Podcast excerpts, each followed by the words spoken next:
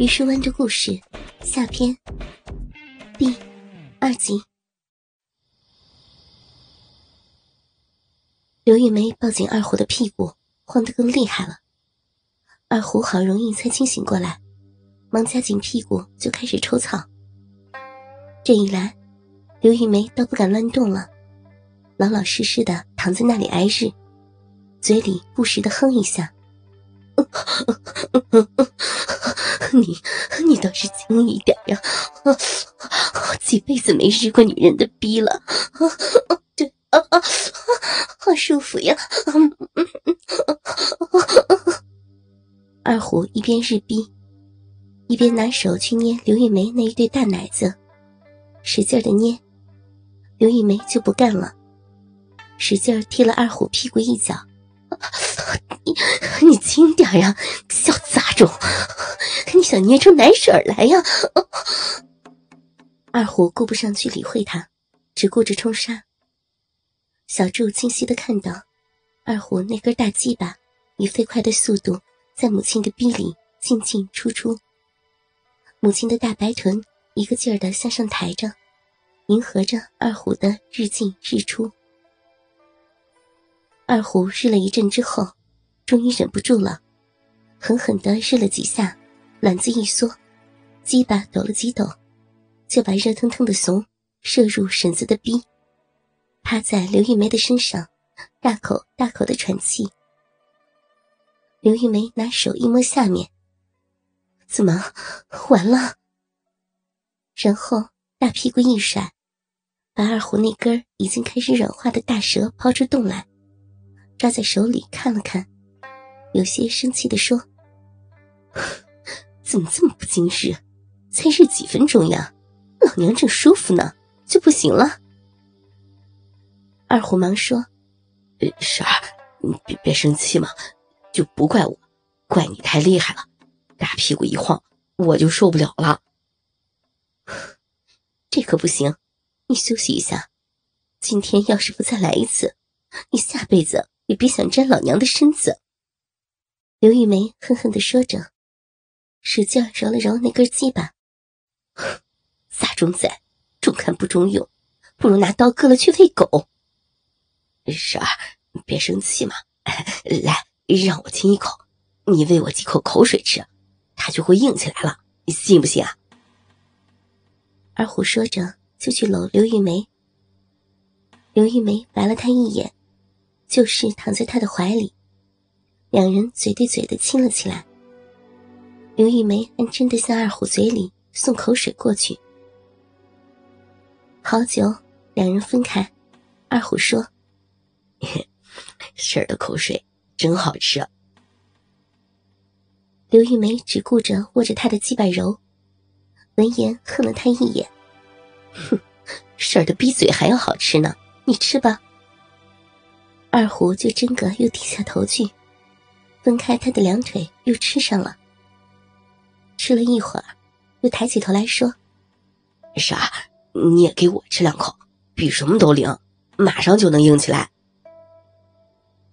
刘玉梅又恨了他一眼：“没用的东西。”然后，不甘心的抓过自己的短裤，使劲的擦干净二虎的那根鸡巴。这才小心的张开嘴，轻轻的舔了一下，痒的二虎又叫了一声。刘玉梅这才放心的全部含住，认真的舔了起来。杂物堆里的小柱已经无法忍受了，他看到了自己这一辈子都无法忘掉的一幕，他来的太突然了，视线没有一点正照，而他又是如此的巨大。充满了杀伤力和破坏力。小柱几乎已经瘫在杂物堆里，不能动弹。全身上下唯一的感觉，就是下体那不可抑制的勃起。小柱觉得里面有什么东西，好像就要夺门而出，如波涛一般的汹涌。他仿佛听到身体里面千军万马在奔腾，声音巨大，响彻云霄。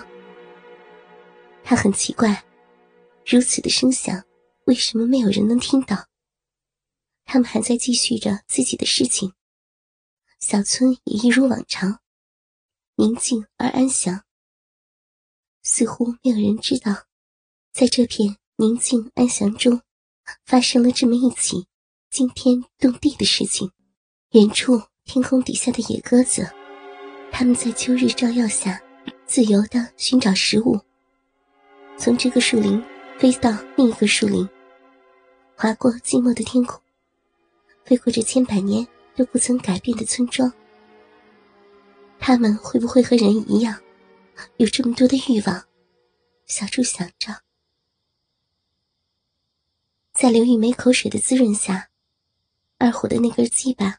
又恢复了生机，变得杀气腾腾。刘玉梅很高兴，表扬着二虎：“ 年轻娃娃就是年轻娃娃，这么快就又硬起来了。”二虎的嘴上已经沾满了刘玉梅分泌的液体，像刚喝了一碗稀饭一样稠。闻言也很得意：“嘿，当然了，那些老家伙比都比不了。”我李叔就比不了吧？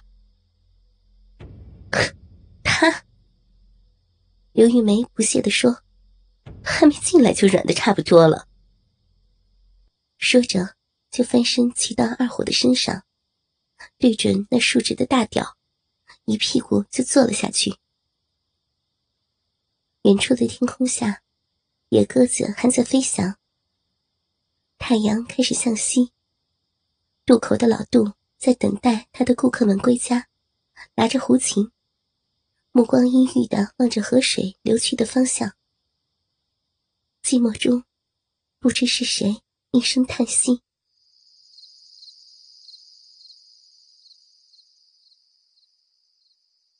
天黑下来的时候，小柱从厨房里找出把刀来，揣在怀中，出了院门，来到金凤婶家。金凤婶刚赶集回来，正和二虎一起吃饭。二虎抱了个大碗，吃得正欢。见小柱阴着脸进来，吓了一跳，忙问：“呃，小柱哥，咋了？有事啊？”